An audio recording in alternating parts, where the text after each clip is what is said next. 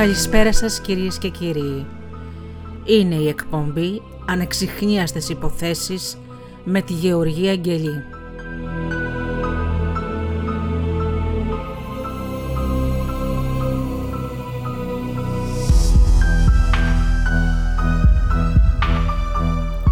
Μια εκπομπή για εγκλήματα, εξαφανίσεις και μυστήρια που συντάραξαν όλο τον κόσμο και την Ελλάδα.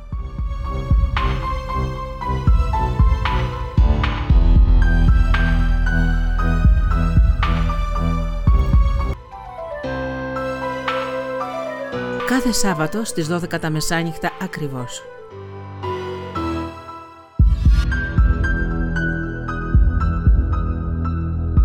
Μια εκπομπή του Στούντιο Delta.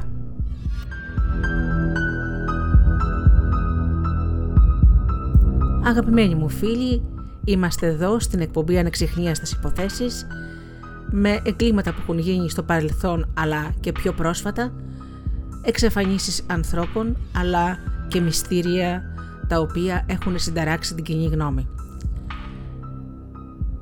Σήμερα λοιπόν σας έχω δύο ανεξιχνίαστα εγκλήματα και βεβαίως θα μιλήσουμε μετά το μουσικό κομμάτι που θα ακουστεί.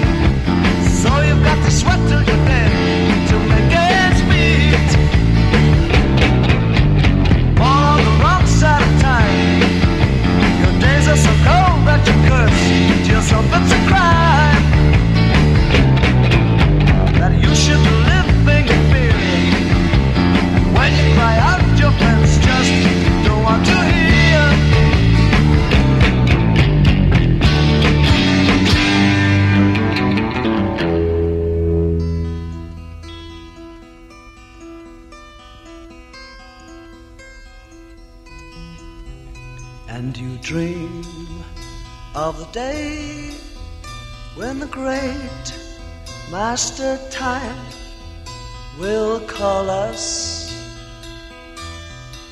to his side.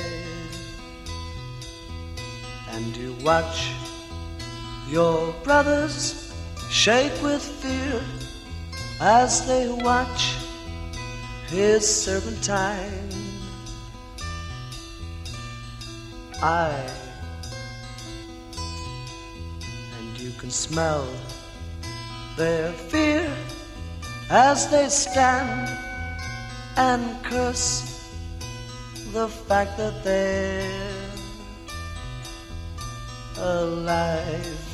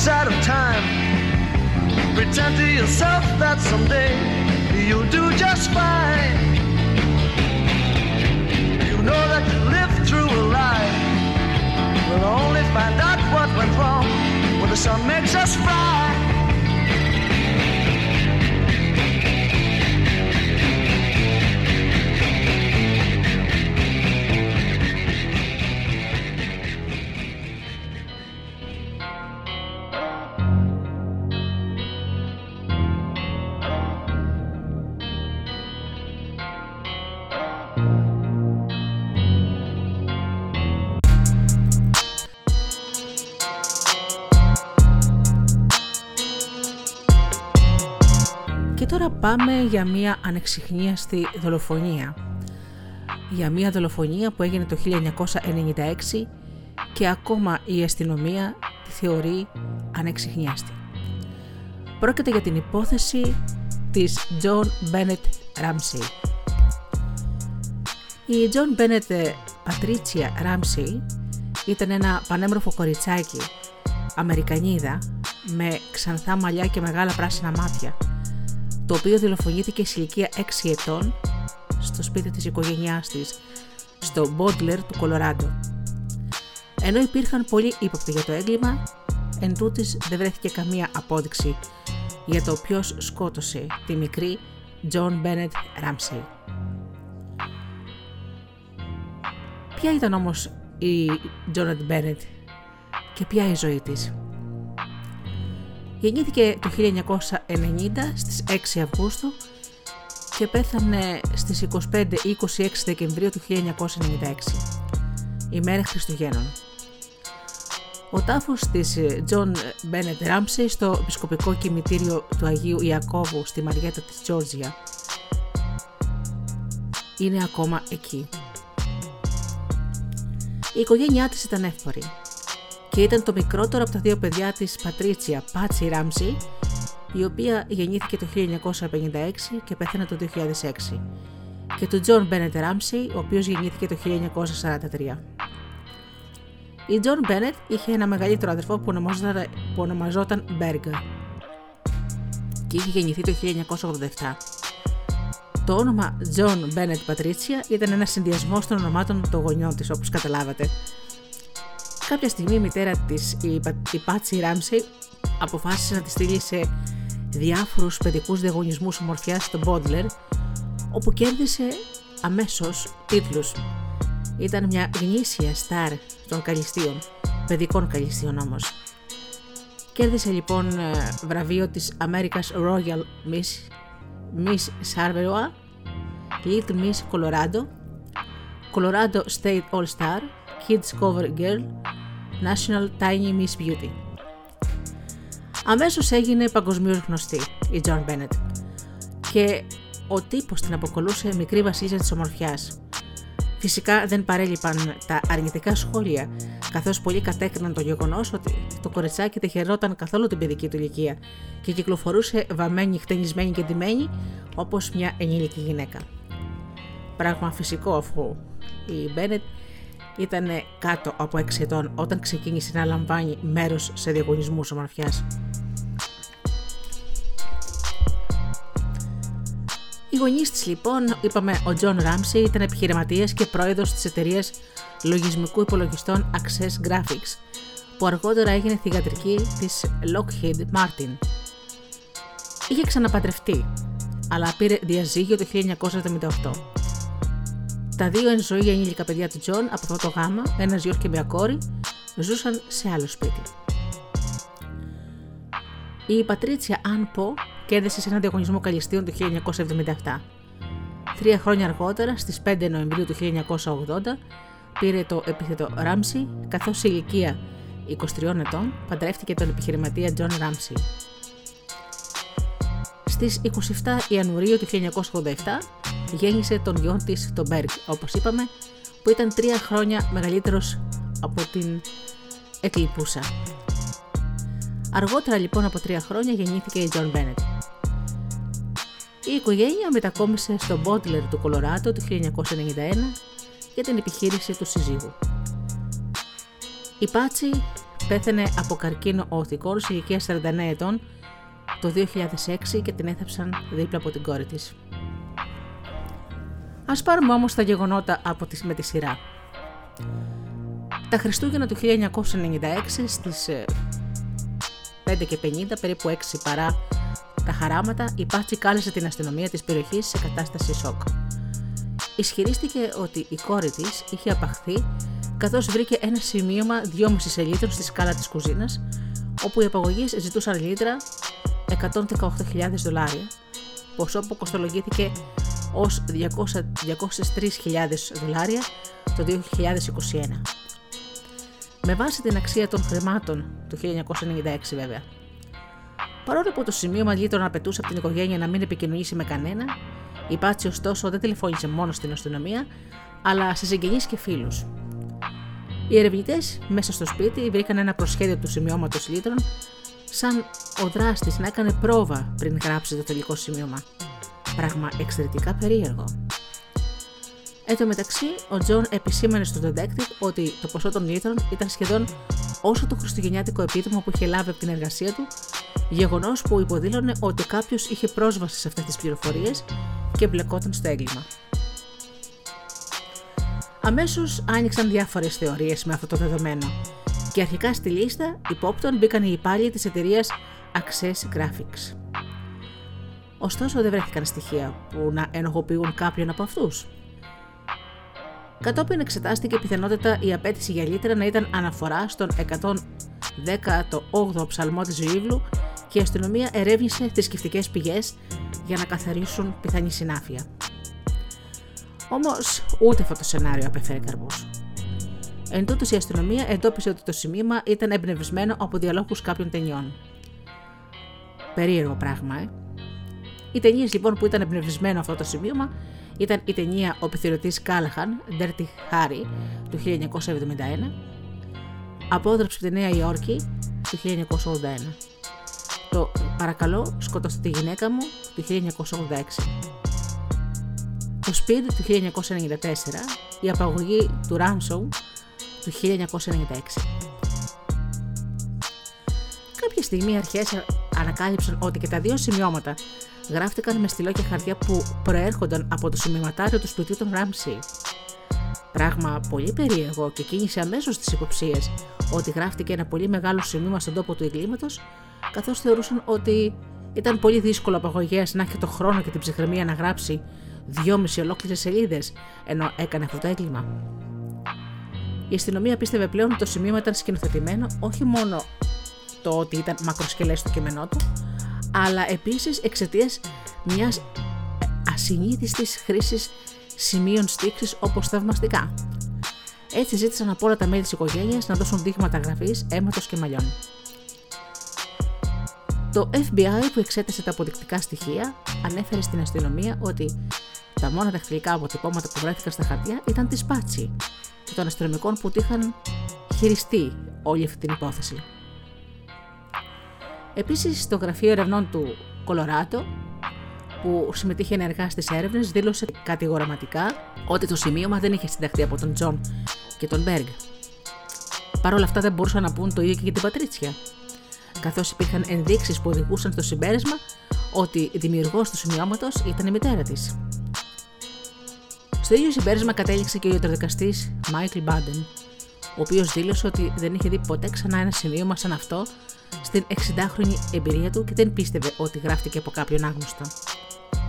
Ωστόσο, το δικαστήριο που ακολούθησε αργότερα δεν θεώρησε αποδεικτικό στοιχείο το γράμμα και θεώρησε τα αποδεικτικά στοιχεία ανεπαρκή και επικαλούμενο έξι επιστοποιημένους γραφολόγους έκρινε την, την Πάτσι Ράμψη αθώα. Τι έγραφε όμως αυτό το περίφημο σημείωμα; Κύριε Ράμψη, ακούστε με προσεκτικά. Είμαστε μια ομάδα ατόμων που εκπροσωπούμε μια μικρή ξένη παράταξη. Εμείς σεβόμαστε την επιχείρησή σας, αλλά όχι τη χώρα που εξυπηρετεί. Αυτή τη στιγμή έχουμε την κόρη σας στην κατοχή μας. Είναι ασφαλής και αλόβητη και αν θέλετε να δείτε το 1997, πρέπει να ακολουθήσετε κατά γράμμα τις οδηγίες μας. Θα κάνετε ανάληψη 118.000 δολαρίων από το λογαριασμό σας. Τα 100 θα είναι σε χαρτονομίσματα των 100 και τα υπόλοιπα 18.000 σε χαρτονομίσματα των 20. Βεβαιωθείτε ότι έχετε φέρει στην τράπεζα ένα κατάλληλο μέγεθος χαρτοφύλακα. Όταν φτάσετε στο σπίτι, θα πάτε τα χρήματα σε μια καφέ χάρτινη σακούλα. Και θα σας καλέσουμε αύριο από τις 8 έως το 10 το πρωί για να σας ενημερώσουμε για την παράδοση. Η παράδοση θα είναι εξαντλητική, γι' αυτό σας συμβουλεύω να είστε ξεκούραστος. Εάν δούμε ότι λάβατε τα χρήματα νωρίτερα, ενδέχεται να σας καλέσουμε και νωρίτερα για να κανονίσουμε μια γρηγορότερη παράδοση των χρημάτων και ως εκ τούτου μια πιο ταχύτερη παράδοση παραλαβή της κόρης σας. Οποιαδήποτε απόκληση από τις οδηγίες μου θα έχει ως αποτέλεσμα την άμεση εκτέλεση της κόρης σας. Δεν θα σας δώσουμε επίσης τη σωρό για σωστή ταφή. Οι δύο κύριοι που προσέχουν την κόρη σας δεν σας συμπαθούν και ιδιαίτερα, γι' αυτό σας συμβουλεύω να μην τους προκαλέσετε. Το να μιλήσετε σε οποιονδήποτε για την κατάστασή σας, όπως την αστυνομία, το FBI κτλ., θα έχει ως αποτέλεσμα τον αποκεφαλισμό της κόρης σας. Αν σας πιάσουμε να μιλάτε με ένα δέσποτο σκυλί, θα πεθάνει. Εάν ειδοποιήσετε τις αρχές της τράπεζας, θα πεθάνει. Εάν τα χρήματα είναι με οποιονδήποτε τρόπο μαρκαρισμένα ή παραποιημένα, θα πεθάνει. Θα γίνει σάρωση για ηλεκτρονικές συσκευές και αν βρεθούν, θα πεθάνει. Μπορείτε να προσπαθήσετε να μας εξαπατήσετε, αλλά σας προειδοποιούμε ότι είμαστε εξοικειωμένοι με τα αντίμετρα και τις τακτικές επιβολής του νόμου. Έχετε 99% πιθανότητες να σκοτώσετε τη χώρη σας, αν προσπαθήσετε να μας το παίξετε έξυπνος. Ακολουθήστε τις οδηγίες μας και θα έχετε 100% τις πιθανότητες να την πάρετε πίσω. Εσύ και η οικογένειά σου είστε υπό συνεχή παρακολούθηση, καθώς και οι αρχές. Μην προσπαθήσεις να αναπτύξεις μυαλό Τζον. Δεν είσαι η μόνη χοντρή γάτα γύρω σου. Οπότε μην θεωρήσεις ότι θα είναι δύσκολο να σε σκοτώσουμε. Μην υποτιμάς, Τζον, εμάς. Χρησιμοποίησε αυτή την καλή νότια κοινή λογική σου. Είναι στο χέρι σου τώρα, Τζον. Καλή επιτυχία. SBTC.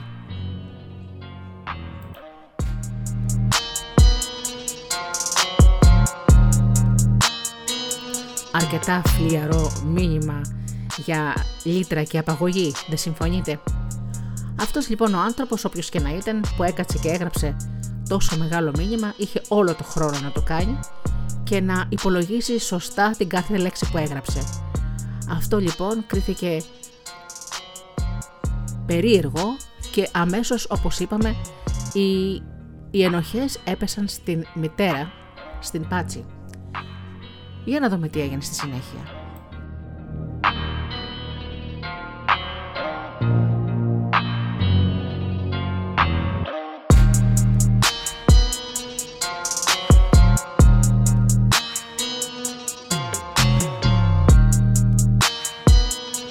Όπως είπαμε, η Πάτσι, παρόλο που το σημείωμα έγραφε να μην επικοινωνήσουν με κανέναν, πήρε αμέσως την αστυνομία.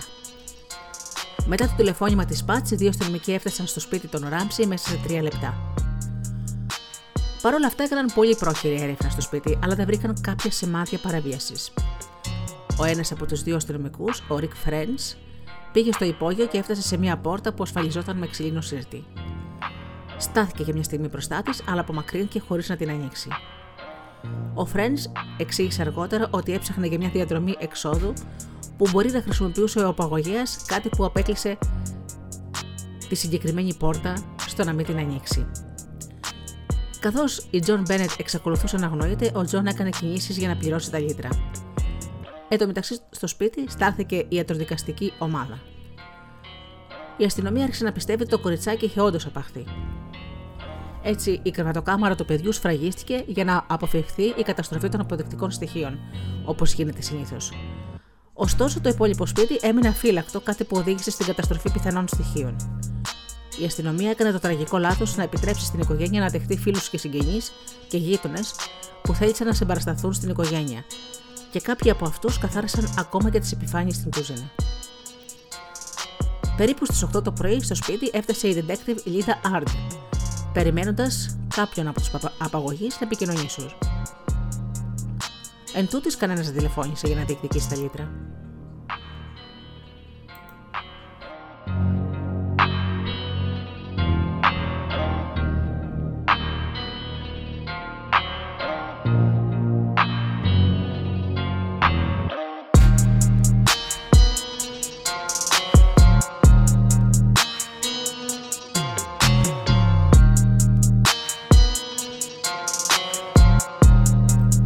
Μάτα λοιπόν περίμεναν για κάποιο σημάδι από τους απαγωγείς.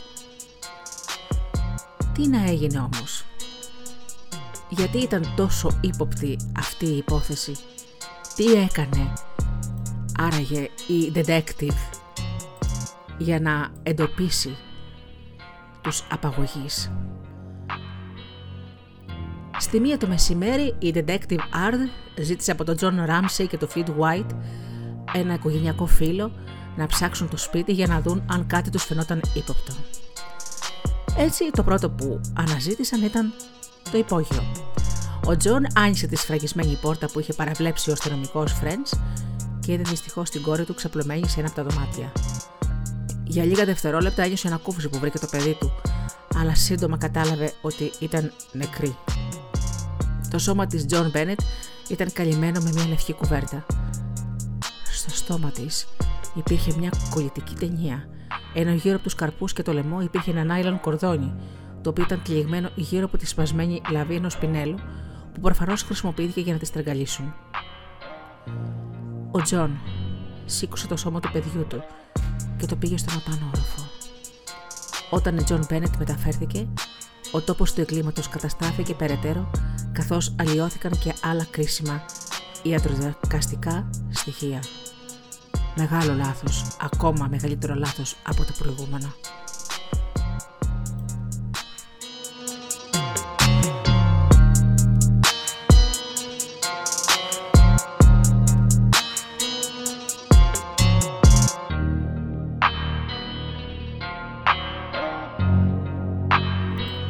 φρικιαστικό έγκλημα αναδύθηκε. Ας πάρουμε μια μικρή ανάσα, ένα τραγούδι και αμέσως μετά συνεχίζουμε με την περίεργη υπόθεση της δολοφονίας.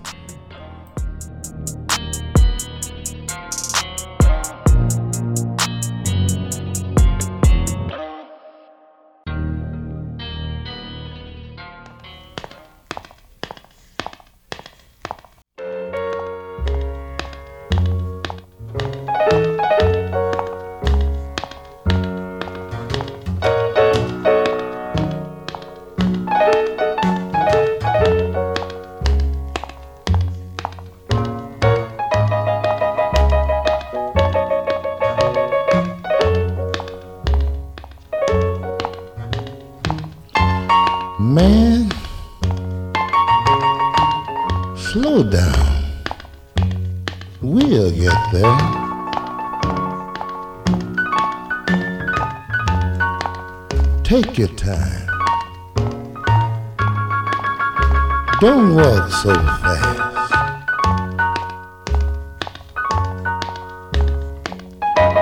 Stay on the road.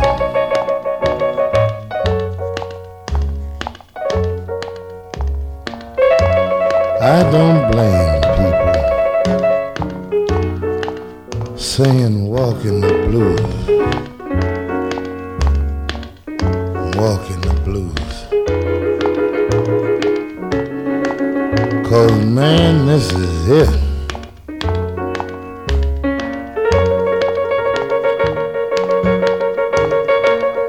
Now I think I'll relax.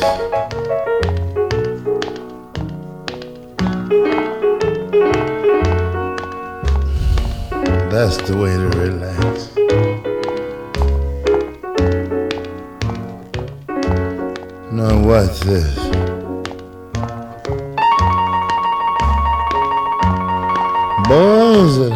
Today.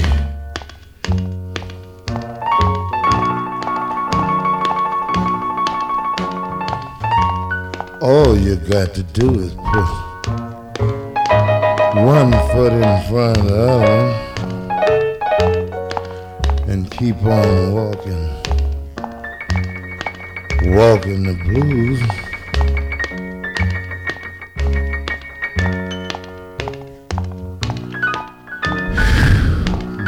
I call gliding low.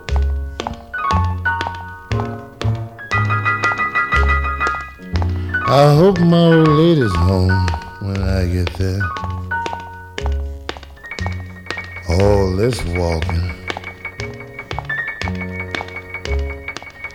I don't mean my mother, no. I mean my wife. My mother in law, she's always there. So we'll just keep on walking anyway.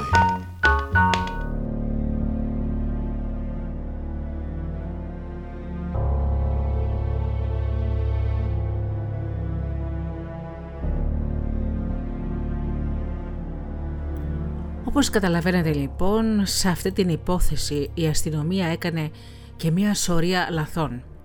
Γιατί όμως, γιατί έγιναν τόσα λάθη, γιατί δεν έψαξαν από την πρώτη στιγμή το υπόγειο, γιατί σφράγισαν μόνο την πόρτα του δωματίου της Τζον Μπένετ, γιατί άφησαν όλο το υπόλοιπο σπίτι να μπαίνει και να βγαίνει κόσμος και να χαλάσουν αποδεικτικά στοιχεία, περίεργα λάθη για μία τόσο πολύ άπειρη αστυνομική δύναμη. Να δούμε όμως τι έγινε με την αυτοψία. Η αυτοψία αποκάλυψε ότι η επίσημη αιτία θανάτου της Τζον Μπένετ ήταν ασφυξία από στραγγαλισμό που σχετίζεται με κρανιοεγκεφαλικό τραύμα. Δεν υπήρχαν στοιχεία βιασμού χωρίς να μπορεί κανείς να αποκλείσει ως κίνητρο τη σεξουαλική επίθεση υπήρξαν ενδείξεις ότι προηγήθηκε κολπικός τραυματισμός, παρόλο που δεν βρέθηκαν ίχνη σπέρματος. Κατά την αυτοψία, ο ιτροδικαστή κατέγραψε ότι η κολπική περιοχή της μικρής είχε σκουπιστεί με πανί. Ο θάνατός της κρίθηκε ως ανθρωποκτονία. Μέρος του πινέλου που χρησιμοποιήθηκε για να τη στραγγαλίσουν βρέθηκε σε μια μπανιέρα που περιείχε τα εργαλεία ζωγραφικής της Πάτσι. Ωστόσο, η άκρη του πινέλου δεν βρέθηκε ποτέ παρά την εκτεταμένη έρευνα στο σπίτι από την αστυνομία τις επόμενες μέρες. Η νεκροψία αποκάλυψε στον οργανισμό του παιδιού ένα λαχανικό ή φρούτο, πιθανόν ανανά, το οποίο το είχε φάει λίγες ώρες πριν από το θάνατό της. Οι φωτογραφίες του σπιτιού που τραβήχτηκαν τη μέρα που βρέθηκε το σώμα της Τζον Μπένετ δείχνουν ένα μπολ με ανανά στο τραπέζι της κουζίνας με ένα κουτάλι μέσα. Ωστόσο, ο Τζον και η Πάτσι υποστήριξαν ότι δεν θυμόντουσαν να έχουν βάλει μπολ στο τραπέζι, ούτε βέβαια ότι τάισαν την κόρη τους με ανανά. Η αστυνομία ανέφερε ότι βρήκε τα δαχτυλικά αποτυπώματα του 9χρονου Μπερκ στο μπολ. Εν τούτοις, οι γονείς του είχαν καταθέσει ότι ο Μπερκ κοιμόταν όλη τη νύχτα, μέχρι που τον ξύπνησαν αρκετές ώρες μετά την άφιξη της αστυνομίας. Στις 31 Δεκεμβρίου, παραμονή πρωτοχρονιάς του 1996, η Τζον Μπένετ Ράμσεϊ κηδεύτηκε στο κοιμητήριο, στο επισκοπικό κοιμητήριο του Αγίου Ιακώβου, στη Μαριέτα της Τζόρτζια και θάφτηκε δίπλα στην ετεροθαλή αδερφή της Ελίζαμπεθ Πας Ράμσεϊ, η οποία είχε πεθάνει σε αυτοκινητιστικό δυστύχημα σχεδόν 5 χρόνια νωρίτερα, σε ηλικία 22 ετών. Το καλοκαίρι του 1997, περίπου 6 μήνες μετά το θάνατο της Τζον Μπένετ, η οικογένεια μετακόμισε σε ένα νέο σπίτι στην Ατλάντα μετά από ένα καλοκαίρι στο εξοχικό τους στο Σαρλεβόι του Μίσιγκεν.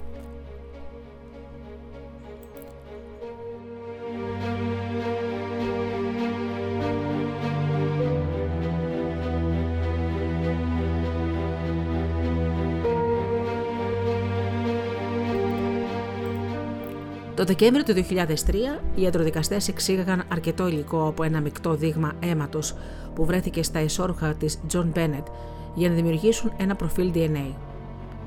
Τα αποτελέσματα έδειξαν ότι το DNA ανήκε σε άγνωστο άντρα και όχι σε μέλος της οικογένειας.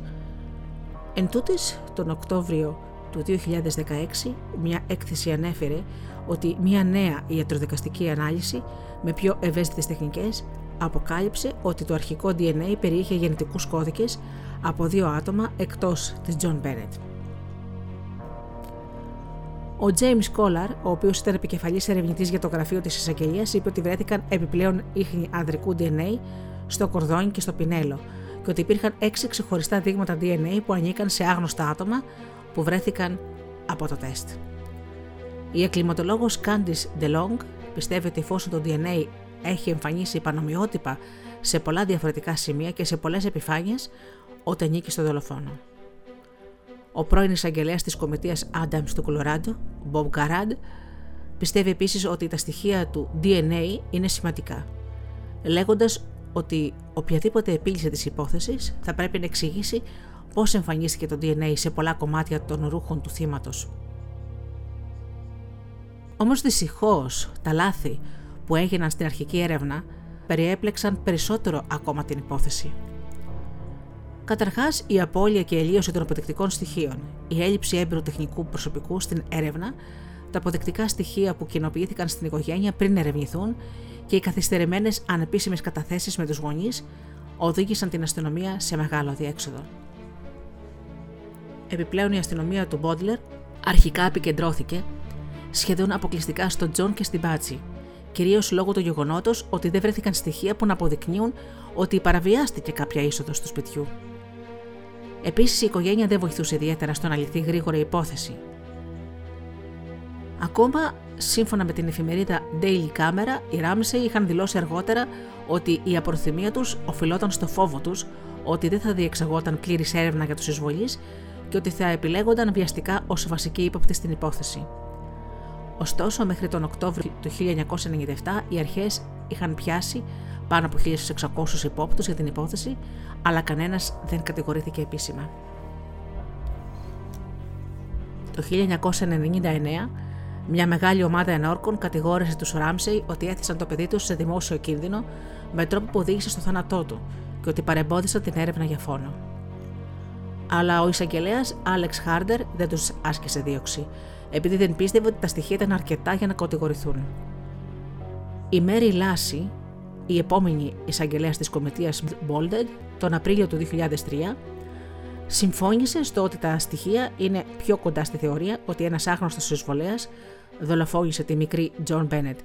Έτσι, στις 9 Ιουλίου του 2008, το γραφείο της εισαγγελίας ανακοίνωσε ότι ως αποτέλεσμα νέων τεχνικών δειγματοληψίας και δοκιμών DNA όπως είναι η ανάλυση της αφής του DNA και των ανεπαρκών στοιχείων εναντίον τους, τα μέλη της οικογένειας Ράμσεϊ αποκλείστηκαν ως ύποπτοι από αυτή την υπόθεση. Από αυτή την θλιβερή υπόθεση δυστυχώς. Παρ' όλα αυτά, τον Οκτώβριο του 2010 η αστυνομία άνοιξε ξανά την υπόθεση. Πραγματοποιήθηκαν νέες καταθέσεις μετά από μια νέα έρευνα από μια επιτροπή που περιλάμβανε πολιτιακούς και ομοσπονδιακούς ερευνητές, ωστόσο, δυστυχώς δεν προέκυψαν νέα στοιχεία.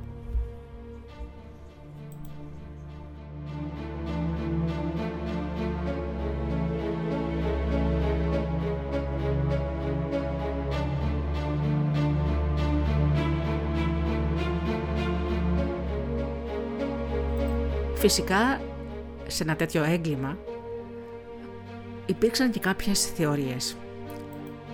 Πάρα πολλές θεωρίες. Και γεγονός ότι ακόμα ύστερα από τόσα χρόνια δεν βρέθηκε ο δολοφόνος της Τζον Μπένετ, αυτές οι θεωρίες αναπτύσσονται δυστυχώς με, με την πάροδο των ετών. Αρχικά θα πούμε ότι υπάρχουν δύο θεωρίες για το θάνατο της μικρής Τζον Μπένετ που αφορούν την οικογένειά της. Η μία από αυτές υποστηρίζει ότι η Πάτσι, η μητέρα της δηλαδή, χτύπησε την κόρη της σε μια κατάσταση οργής επειδή εκείνη είχε ουρήσει πάνω στο κρεβάτι της. Κατόπιν της τρεκάλιζε για να επεκαλύψει αυτό που είχε συμβεί, επειδή νόμιζε ότι ήταν ήδη νεκρή. Ωστόσο, η Πάτσι δεν είχε ιστορικό ανεξέλεγκτο θυμό. Ο Μπέρκ Ράμσι υποστήριξε ότι οι γονείς τους δεν σήκωναν χέρι πάνω στα παιδιά τους και δεν τους είχαν χτυπήσει ποτέ. Απερίεργο και απίθανο να διανοηθούν να σκοτώσουν το παιδί τους. Θεωρητικά, ο στραγγαλισμός θα μπορούσε να είναι μια πτυχή του επιχειρήματος της κόκκινης ρέγγα που λένε, για να κρύψει τα στοιχεία της επίθεσης και του φόνου. Εν τούτου, η Πάτση ήταν ύποπτη για ένα ακόμα λόγο. Οι ίνες που βρέθηκαν στην κολλητική ταινία με την οποία ήταν δεμένο το παιδί της ήταν ίδιες με τις ίνες των ρούχων που φορούσε η Πάτσι όταν βρέθηκε το άψυχο πτώμα της Τζο Μπένετ. Η δεύτερη θεωρία αφορά τον Μπέρκ, τον αδερφό της, ο οποίος ήταν 9 ετών τη στιγμή του θανάτου της αδερφής του. Η αστυνομία δεν τον θεώρησε ποτέ ύποπτο. Ωστόσο, με το ντοκιματέρ The Case of John Bennett, η υπόθεση δηλαδή της John Bennett, το οποίο μεταδόθηκε στο κανάλι CBS στις 18 και 19 Σεπτεμβρίου του 2016, ο Μπέρκ χτύπησε την αδερφή του στο κεφάλι με ένα βαρύ αντικείμενο, πιθανόν με ένα φακό, επειδή εκείνη του έκλειψε ένα κομμάτι ανάμεσα από τον μπόλ του. Το ίδιο το ντοκιματέρ ισχυρίστηκε ότι η επιστολή με τα λίτρα ήταν μια προσπάθεια της οικογένειας να συγκαλύψουν το έγκλημα και να προστατεύσουν το μεγαλύτερο παιδί τους με τις υποψίες να πέφτουν πάνω τους. καθώς δεν δέχτηκαν να δώσουν στοιχεία στις αρχές για να βοηθήσουν να βρεθεί ο ένοχος. Επιπρόσθετα, το τηλεφώνημα που ακολούθησε στην αστυνομία τα ξημερώματα της 26η Δεκεμβρίου του 1996, οι αρχές ηχογραφήθηκαν 6 δευτερόλεπτα ήχου, κατά το οποίο η Πάτσι νόμιζε ότι είχε τελειώσει η συνομιλία της. Αν και η αστυνομία δεν βρήκε κάτι αξιόλογο σε αυτή την ηχογράφηση, σύμφωνα με το κανάλι ABC News, σε αυτό ακούγεται ένας διάλογος μεταξύ εκείνης και ενός άλλου ατόμου. Συγκεκριμένα υποστηρίζεται ότι μία φωνή ήταν του Τζον Ράμσεϊ, ο οποίος έλεγε: Δεν μιλάμε σε κανέναν, απευθυνόμενος προφανώς στο γιο του, και η άλλη της Πάτσι να συμπληρώσει: Τι έκανες, Θεέ μου, βοήθησέ με. Όπως ήταν φυσικό, ο Μπέρκ Ράμσι αντέδρασε μετά τη δημόσια μετάδοση του προγράμματος. Μέσω των δικηγόρων του κατέθεσε αγωγές για τη σοκοφαντική δυσφήμιση που έγινε στο, στο άτομό του κατά του τηλεοπτικού σταθμού CBS, των παραγωγών του προγράμματος και αρκετών από τους συμμετέχοντές του, με βάση πολλούς από τους ισχυρισμούς του. Στις 28 Δεκεμβρίου του 2016, οι δικηγόροι του Μπέρκ ζήτησαν συνολικά 750 εκατομμύρια δολάρια ως αποζημίωση. Τον Ιανουάριο του 2019 έγινε γνωστό ότι η απαγωγή είχε διευθετηθεί προς ικανοποίηση όλων των μερών. Όπως και να έχει, καμία από τις δύο θεωρίες που αφορά την οικογένεια δεν μπορούσε να αποδειχθεί. Δεν υπήρχαν αρκετά στοιχεία για να την συγκεντρώσουν και να την επιβεβαιώσουν.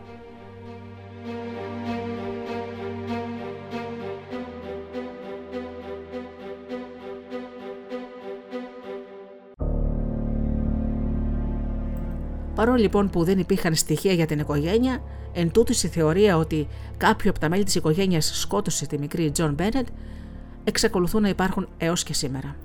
Παρόλο που κερδίθηκαν αυτές οι μάχες, οι υποψίες έμειναν στα μάτια του κόσμου.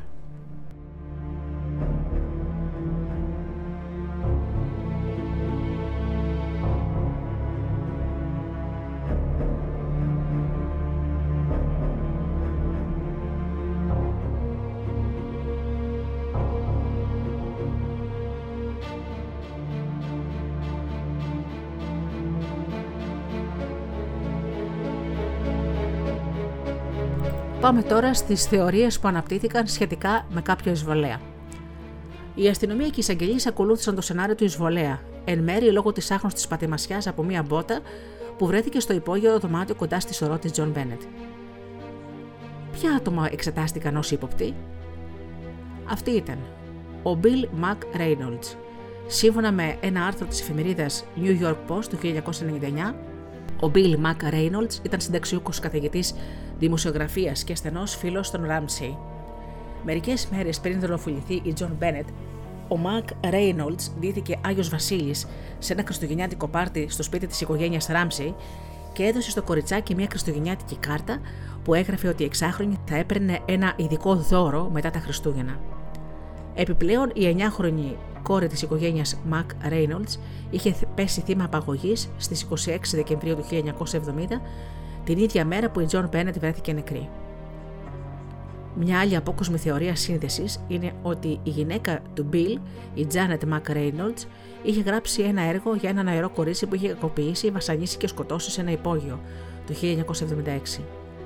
Παρόλες τις συμπτώσεις, ο McReynolds, ο οποίος είχε αποβιώσει πλέον, δεν φαίνεται να είχε οποιαδήποτε σχέση με το θάνατο της Τζον Μπένετ, σύμφωνα με τα στοιχεία της εξέτασης του DNA. Άλλη ύποπτη που βρέθηκε κατηγορούμενη για αυτή την περίεργη δολοφονία. Η Λίντα Χόφμαν Πιού.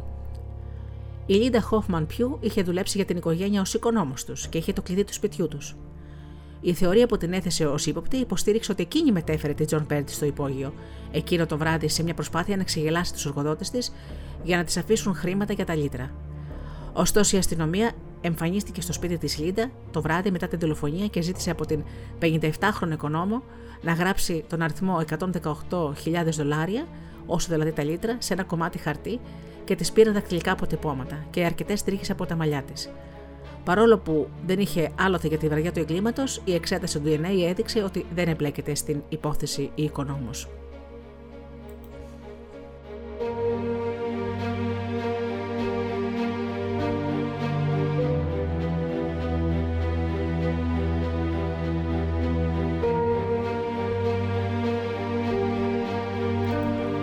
Άλλος ύποπτος ήταν ο Τζον Μαρκ Καρ.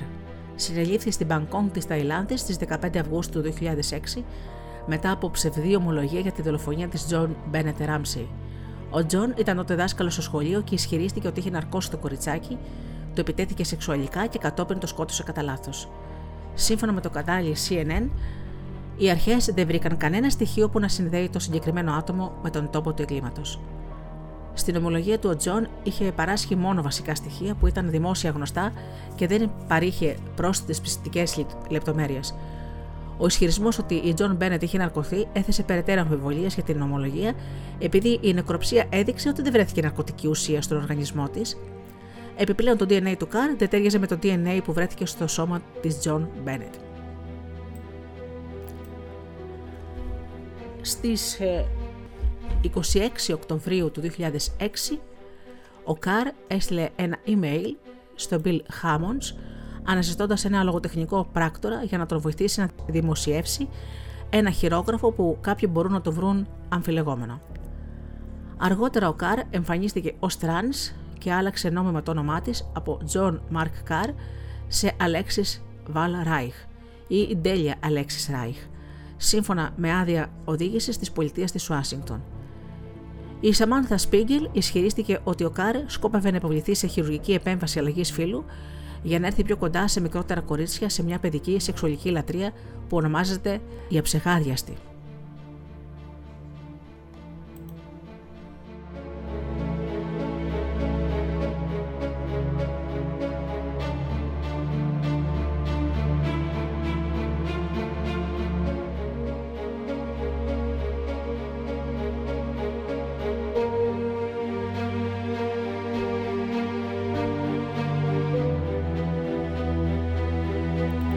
Άλλη θεωρία είναι αυτή του Λου Σμιτ.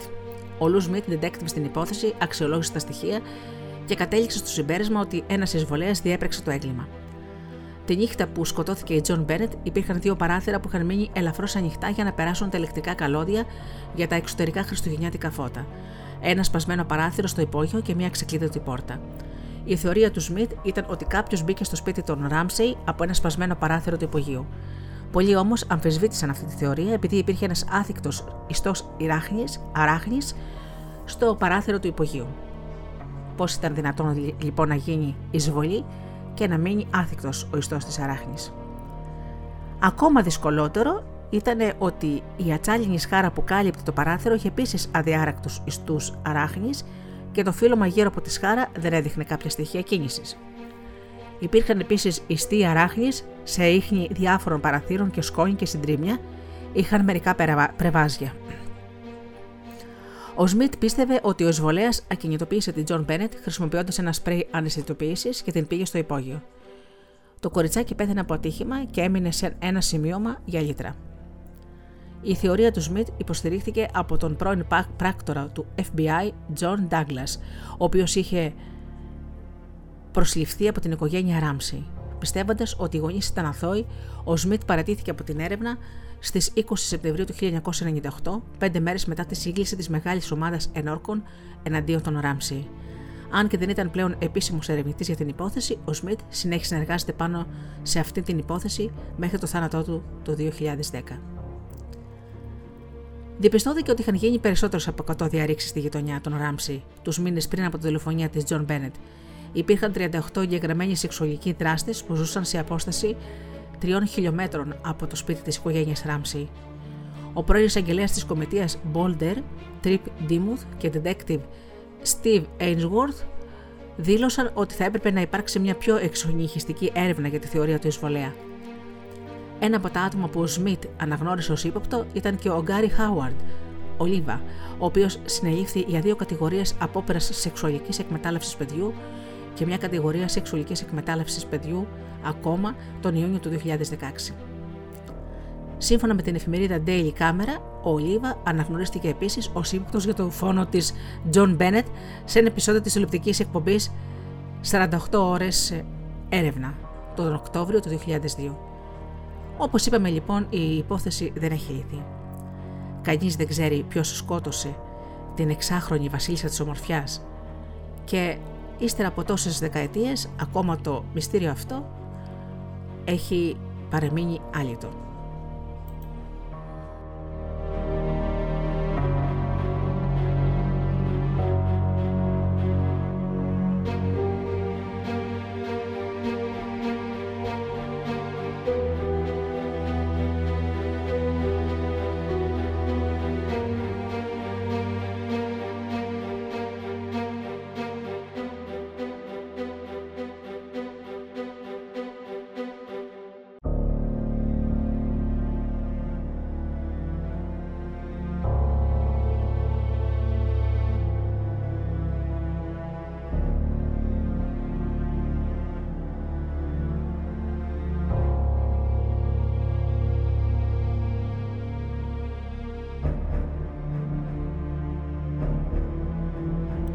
Πάντως δεν αφήνουμε και στην άκρη το γεγονός για τον αδελφό της.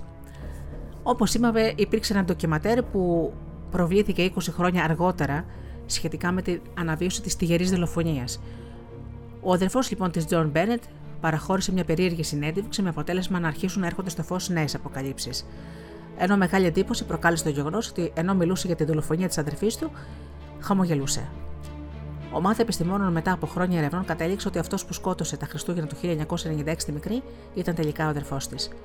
Σημαντικό στοιχείο που οδήγησε στην παραπάνω ε, υπόθεση, το συμπέρασμα ήταν ότι 6 δευτερόλεπτα ήχου από τη μαγνητοφώνηση της κλίση, όπως είπαμε, που είχε κάνει η μητέρα, είχε αποδικοποιηθεί από την αστυνομία, ενώ νόμιζε ότι εκείνη ότι η κλίση είχε τελειώσει. Έτσι λοιπόν, σύμφωνα με, την, με το ABC, οι ειδικοί υποστηρίζουν ότι διακρίνονται δύο φωνές, όπως είπαμε. Η μια να λέει Δεν μιλάμε σε σένα, και η μητέρα να λέει Τι έκανες, Θεέ μου, βοήθησέ με. Το είπαμε αυτό. Στη συνέντευξη λοιπόν ο Μπέργκ είπε: Το πρώτο πράγμα που θυμάμαι είναι ότι η μητέρα μου να έρχεται στο δωμάτιό μου σε άσχημη κατάσταση και να φωνάζει: Θεέ μου, Θεέ μου, Θεέ μου. Δεν σηκώθηκα από το κρεβάτι. Έμεινα εκεί, δεν ήξερα τι να κάνω.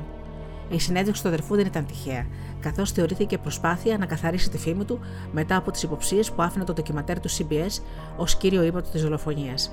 Στο συμπέρασμα που οδηγήθηκαν οι ειδικοί, αναλύοντας την παραπάνω ομιλία, είναι ότι ο 9χρονο αδελφός έχασε την ψυχραιμία του κατά τη διάρκεια ενός παιδικού καυγά μεταξύ τους ή ένα κομμάτι νανά, όπω είπαμε. Πράγμα όμως που είναι πάρα πολύ περίεργο για αυτό το λόγο να σκοτώσει την αδερφή του. Όμως τα υπολείμματα από φρούτο που βρέθηκαν στο στομάχι της μικρής, κατά την νεκροψία με τους γονείς, να αρνούνται ότι είχαν δώσει στο παιδί τους ανανά. Στην προσπάθειά τους να προστατεύσουν το μεγαλύτερο παιδί τους, καλύπτοντας το έγκλημα, αφού δεν δέχτηκαν να δώσουν στοιχεία στις αρχές για να βοηθήσουν να βρεθεί ο ένοχος. Συνέπεια αυτών ήταν οι υποψίες να πέσουν φυσικά επάνω τη. Να πέσουν απάνω στην οικογένεια φυσικά. Και στον αδερφό, όπως είπαμε, ο οποίος και ζήτησε πολλά χρήματα, εκατομμύρια δολάρια για το διασυρμό που υπέστη.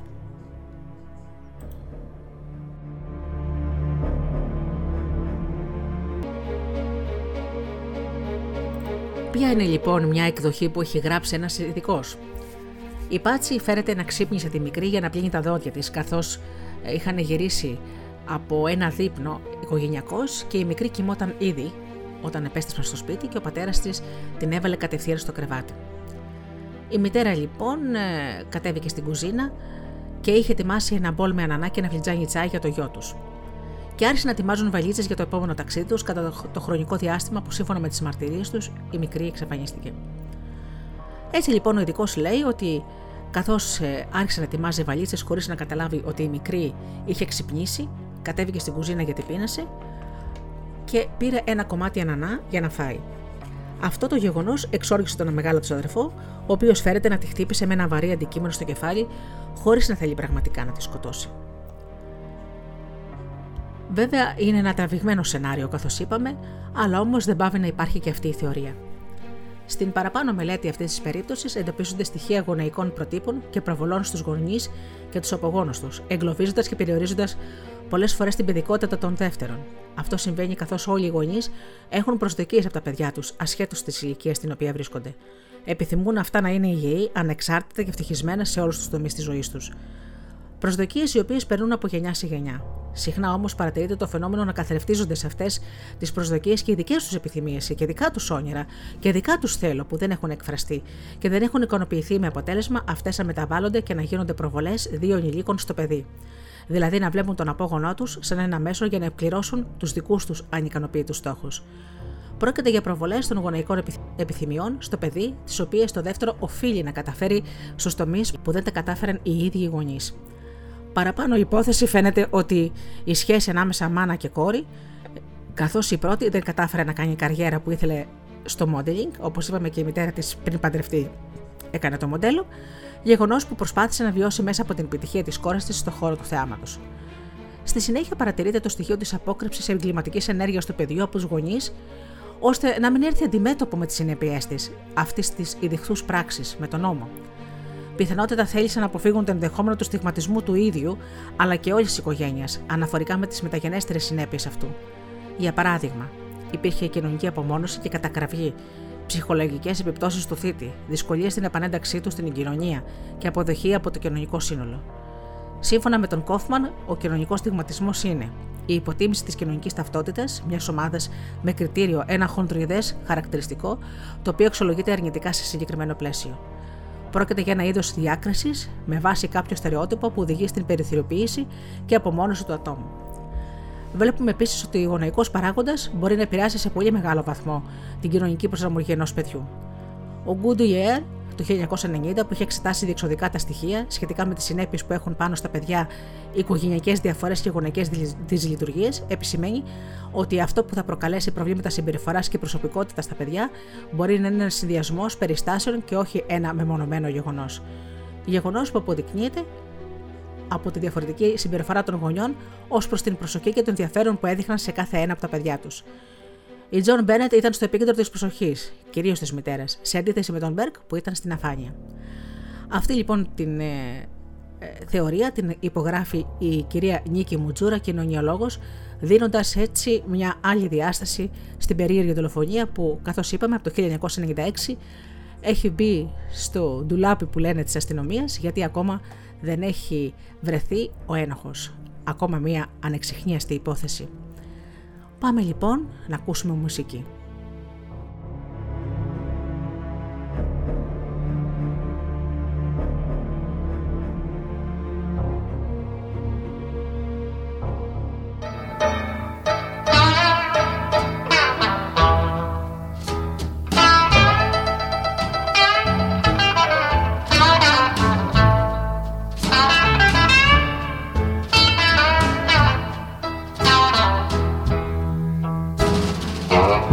Man, you know I done enjoyed things that kings and queens will never have. In fact, kings and queens can never get. And they don't even know about. And good times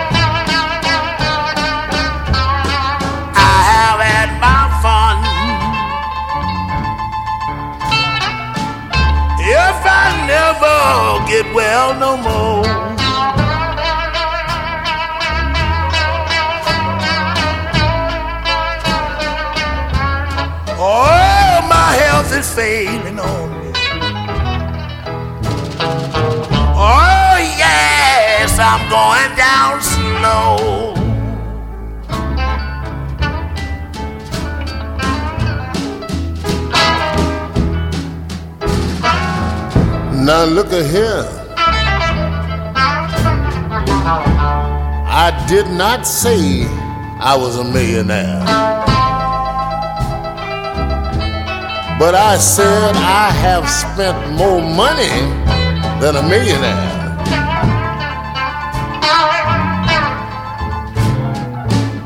Cause if I had kept all the money that I'd already spent, I would have been a millionaire a long time ago. and women, red googly moogly.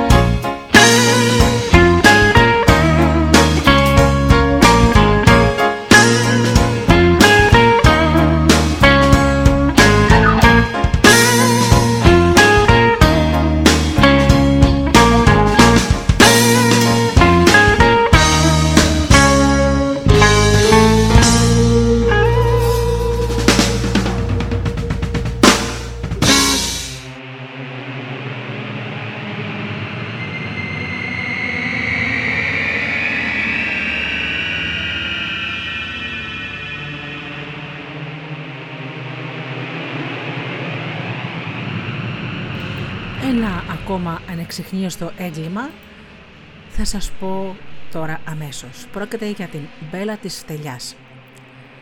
Θα πάμε πολλά χρόνια πίσω, το 1943.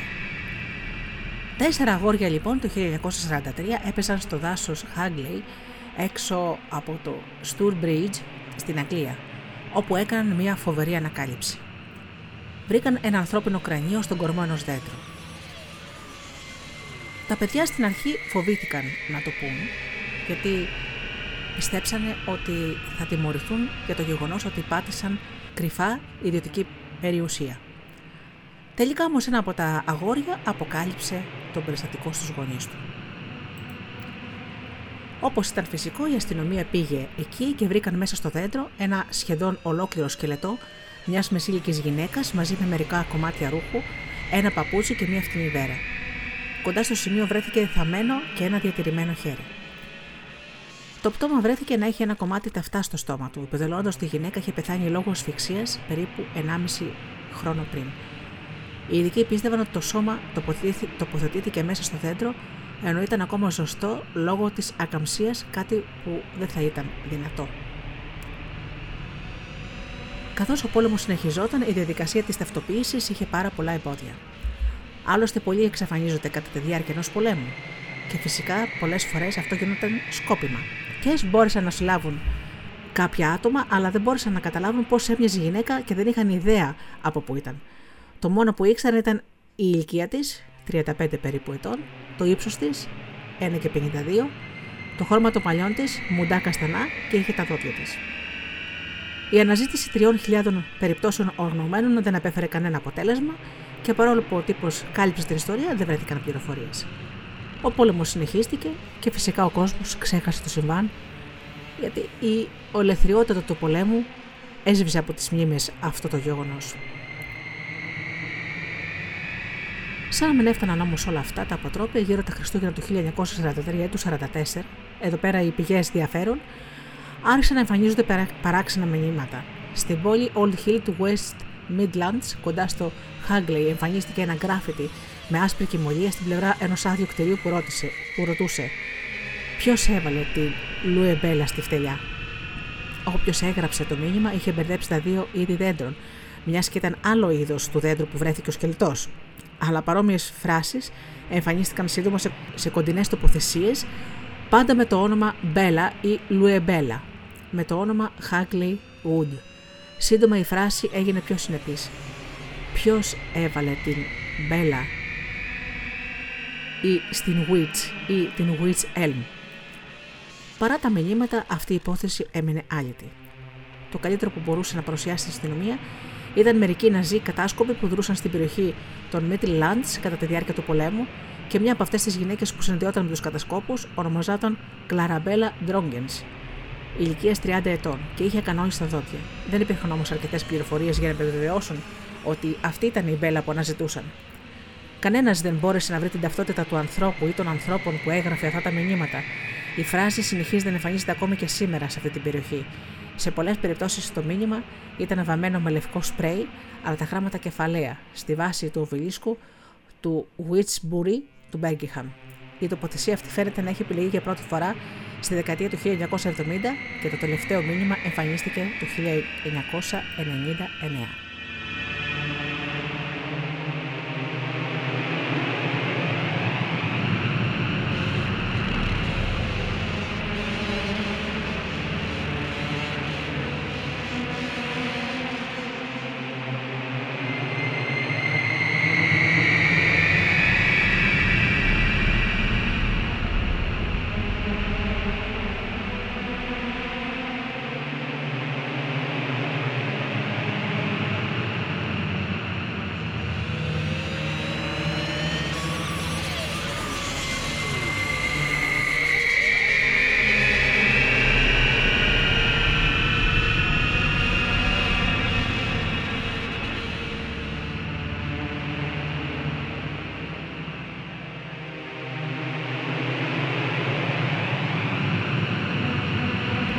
Ας δούμε όμως και άλλη μία άλλη υπόθεση. Για την Λόρι Έρικα Ραφ. Η Λόρι Ραφ, παρόλο που ήταν μόλις 40 ετών, συμπεριφερόταν πάρα πολύ παράξενα πριν πεθάνει το 2010. Αλλά αυτό δεν ήταν κάτι νέο. Ο σύζυγός της Μπλέικ την είχε χωρίσει πρόσφατα λόγω αυτού. Η Λόρι ήταν πάντα παράξενη, αρνούμενη να αφήσει κάποιο από τα μέλη της οικογένειας του συζύγου της να κρατήσει τη μικρή τους κόρη. Όπως είπαμε, ήταν 40 ετών και είχε ζητήσει ένα παιχνίδι για δώρο Χριστουγέννων. Είχε επίσης μια παράξενη συνήθεια, να αφήνει απότομα τις οικογενειακές συγκεντρώσεις για να πάει να πάρει έναν υπνάκο. Τον τελευταίο καιρό χειροτέρεψε. όταν ο Μπλέικ κατέθεσε αίτηση διαζυγίου. Η Λόρι έστειλε επιλητικά μηνύματα στην οικογένειά του και έκλεψε τα κλειδιά του σπιτιού τους. Όταν αυτοκτόνησε με περιβολισμό στο Longview του Τέξας, ούτε ο σύζυγός της ούτε κανένας από την οικογένειά του είχαν αντιληφθεί ότι θα συνέβαινε κάτι τραγικό.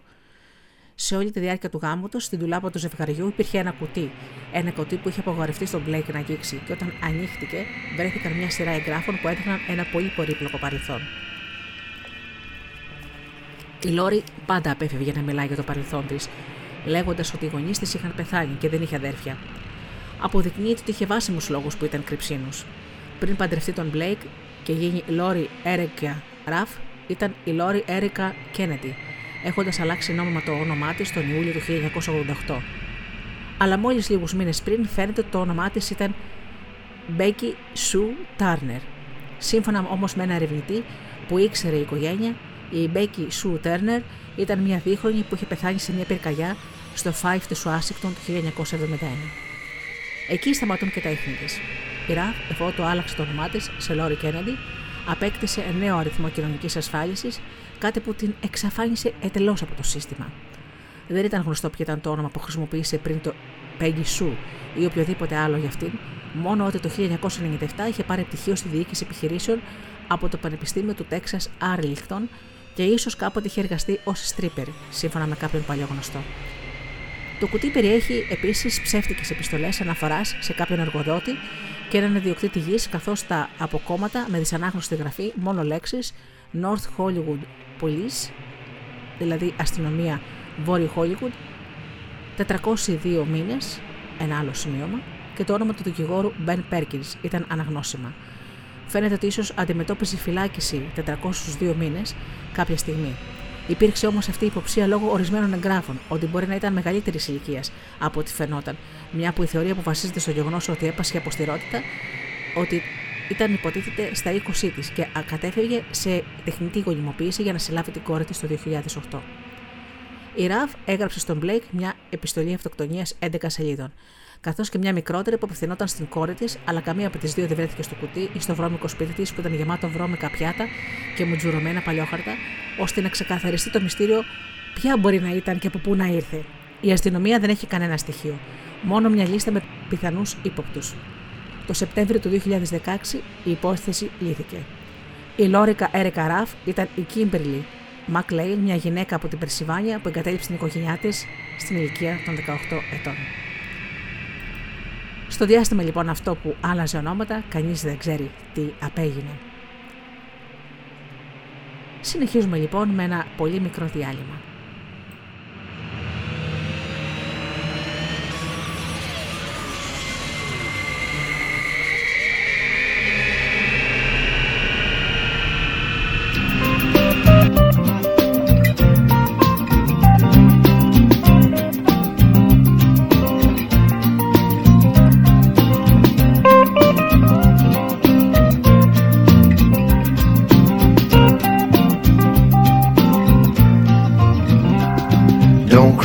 sister, cry.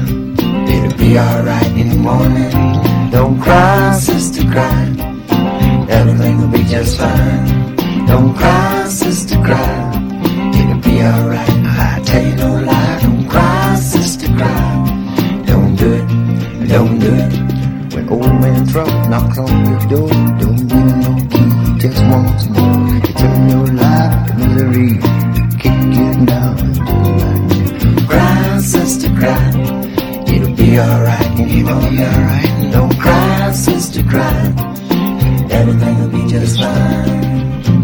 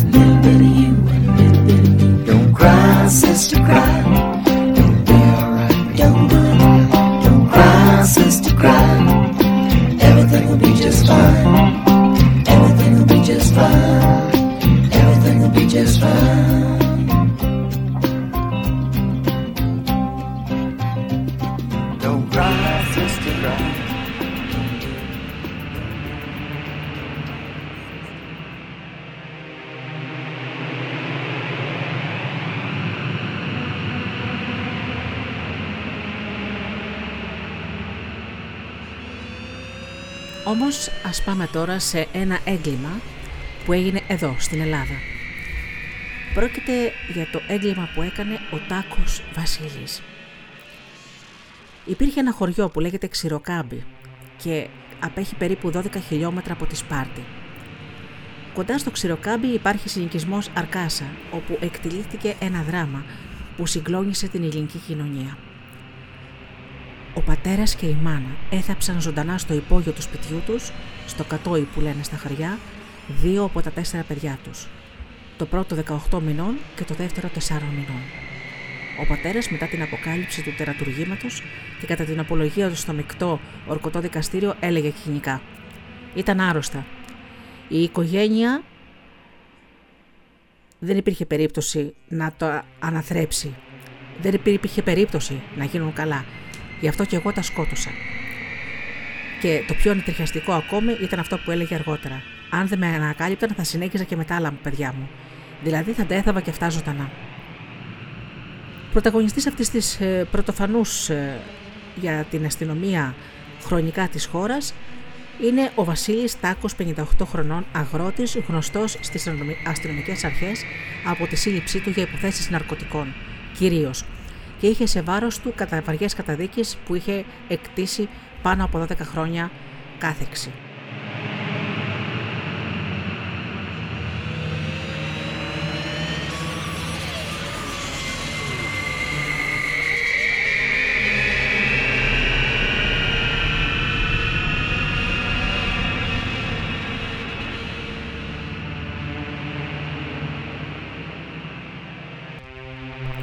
Χειρότερο όμως είναι, φίλοι μου, ότι για, σε αυτή την υπόθεση αναμίχθηκε και η μητέρα.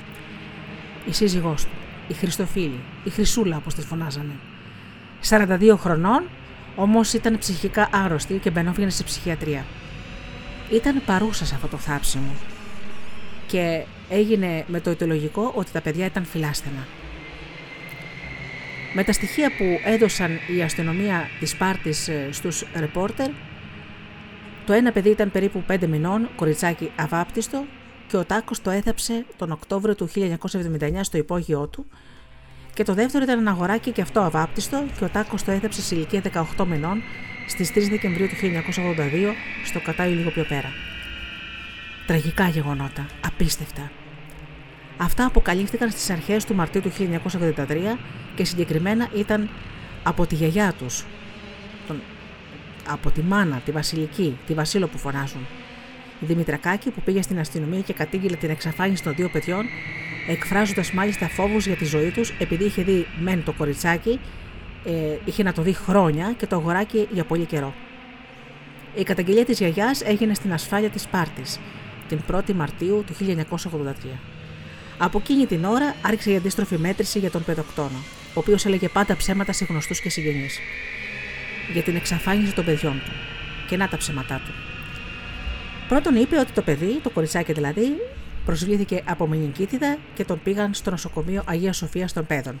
Και εκεί πέθανε και το έδεψαν στην Αθήνα. Το άλλο ψέμα είπε ότι τα δύο παιδιά τα δώσανε σε κάποιους άτεκνους Αλλινοαμερικανού για να ζήσουν πλωσιοπάροχα γιατί οι Ελληνοαμερικάνοι έχουν λεφτά.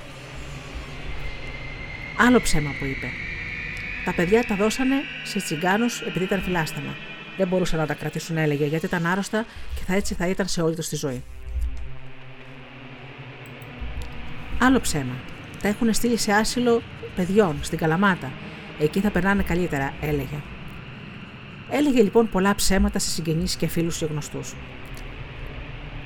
Μόλις 1,5 μήνα πριν από τη μακάβρια αποκάλυψη, η Χρυσούλα μπήκε στην κλινική για να γεννήσει το τέταρτο παιδάκι. Κάποια στιγμή, ενώ συζητούσε με τη μητέρα της για το εγωράκι που είχε χαθεί σε ένα ξέσπασμα εναντίον του άντρα της, αποκάλυψε ότι αυτός το είχε θάψει. Η Βασιλική Δημητρακάκη δεν πίστευε στα αυτιά της, και όταν τη ρώτησαν αργότερα συνάδελφοι σχετικά με αυτές τις κουβέντες, απάντησε. Δεν μπορούσα να το πιστέψω. Η αλήθεια είναι ότι διερωτήθηκα τι είναι αυτά που ακούω, τι μου λέει αυτή η μουρλή; Σκέφτηκε να πάει στην αστυνομία η Αγιά και να καταγγείλει όσα έλεγε. Δεν πήγε γιατί φοβήθηκε ότι θα γινόταν ριζίλη. Δεν πίστευε όμως ότι ήταν και αλήθεια. Όμως πήγε και έπεισε τον αδερφό της, τον αδερφό του γαμπρού και του είπα αυτό και αυτό. Το έμαθε από τη χρυσούλα του είπε. Και αυτός φάνηκε ότι δεν το πίστεψε. Προχώρησαν όμως στο σχηματισμό δικογραφίας σε βάρος του ζευγαριού. Παρόλο που τα παιδιά ήταν χαμένα και ο καημός περνούσε και δεν έδιναν σημεία ζωής. Αργότερα, ο πεντοκτόνος Βασίλης Τάκος πληροφορήθηκε ότι η γυναίκα του είχε μιλήσει και είχε αποκαλύψει το μυστικό τους. Ποια ήταν λοιπόν η αντίδρασή του; Την χτύπησε πάρα πολύ άσχημα, όπως έλεγε η ίδια η Χρυσούλα.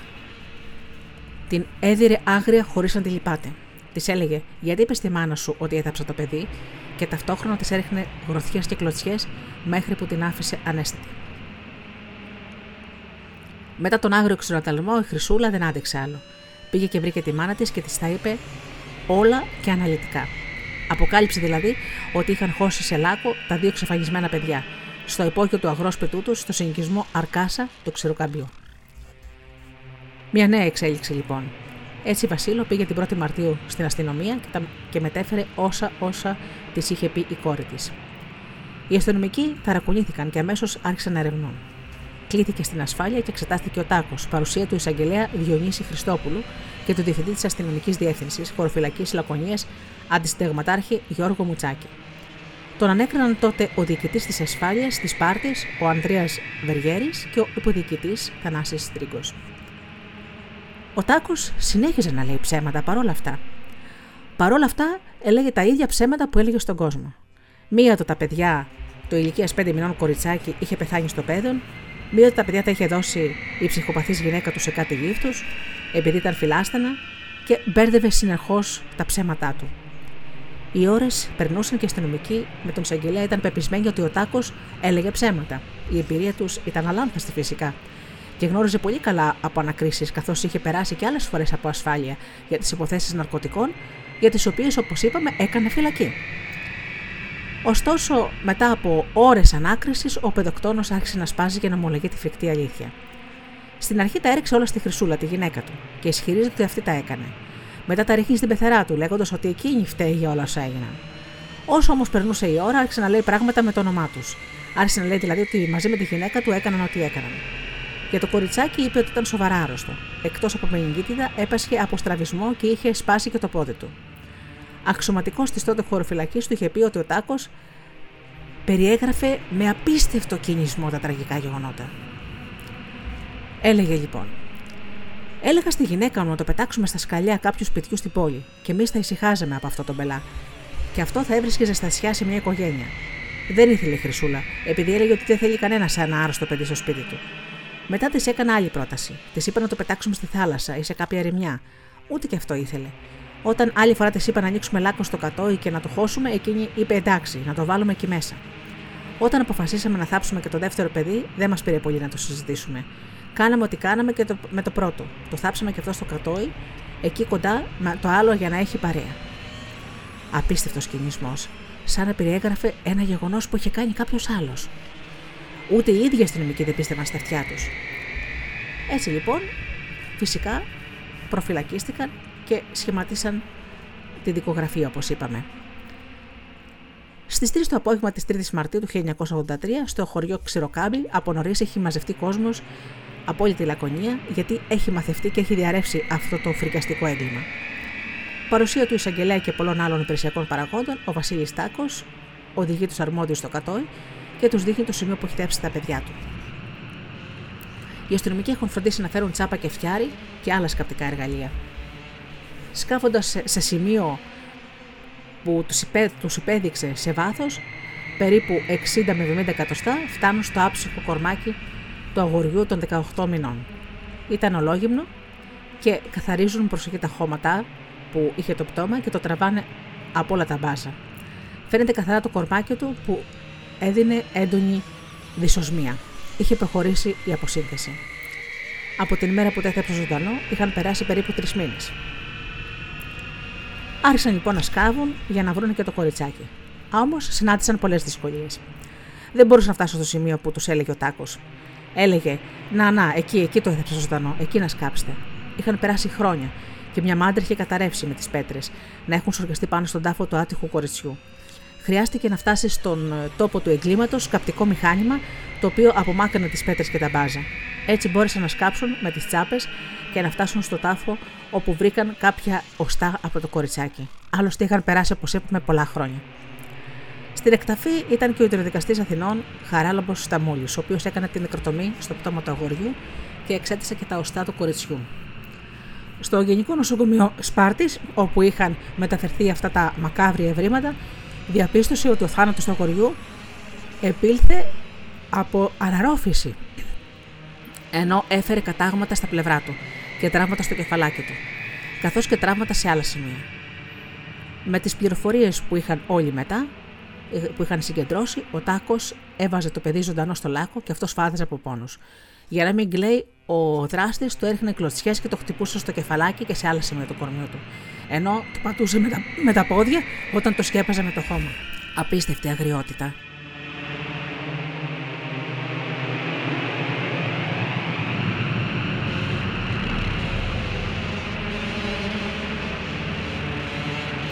Το γεγονός που το παιδί βρέθηκε πεσμένο μπρούμετα έλεγε ότι το παιδί σε κάποια φάση είχε προσπαθήσει να βγει από τον τάφο, αλλά μάταια. Ανατριχιαστικό.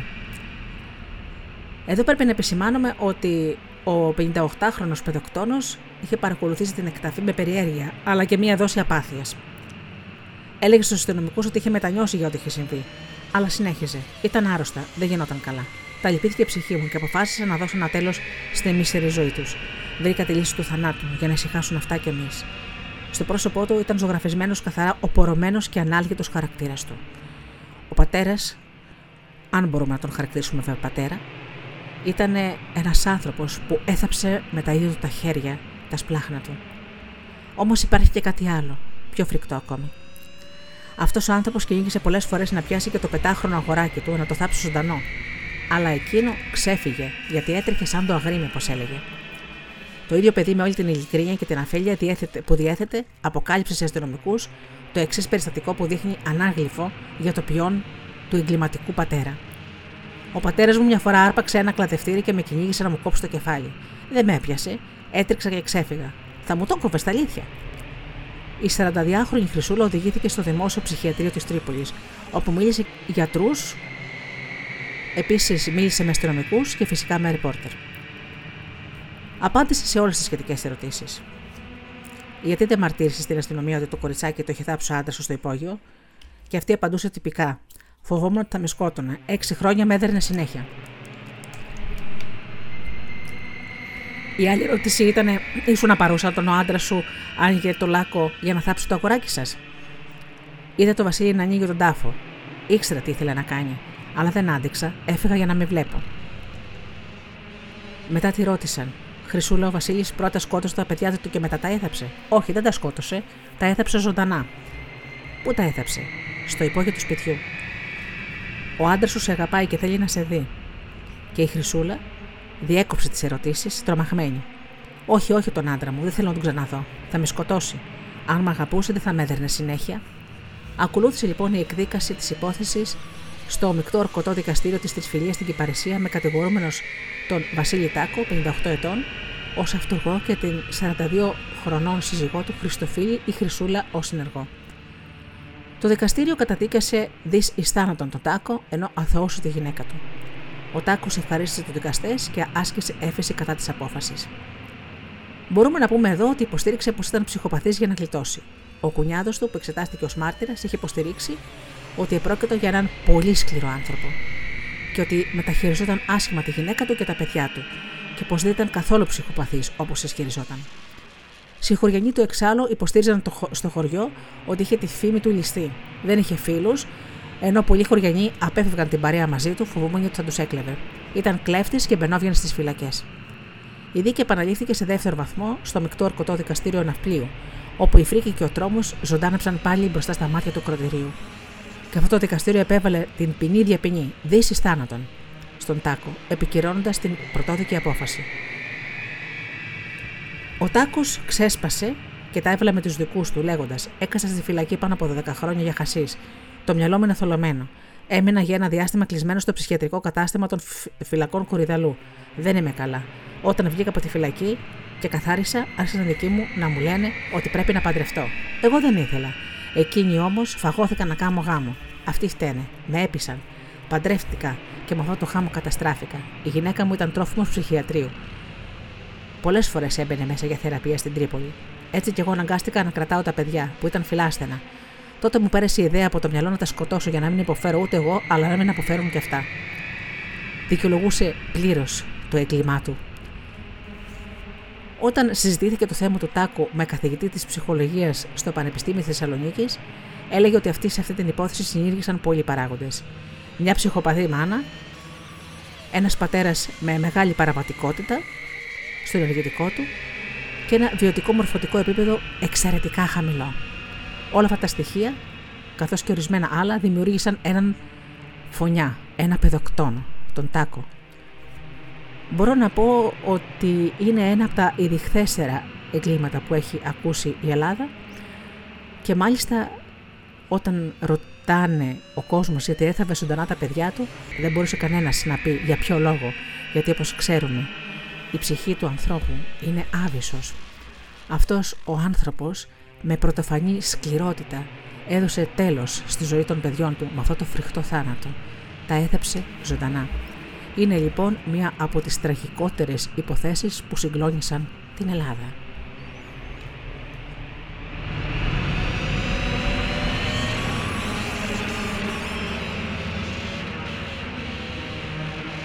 Ladies and gentlemen, most people record songs about love, heartbreak, loneliness, being broke.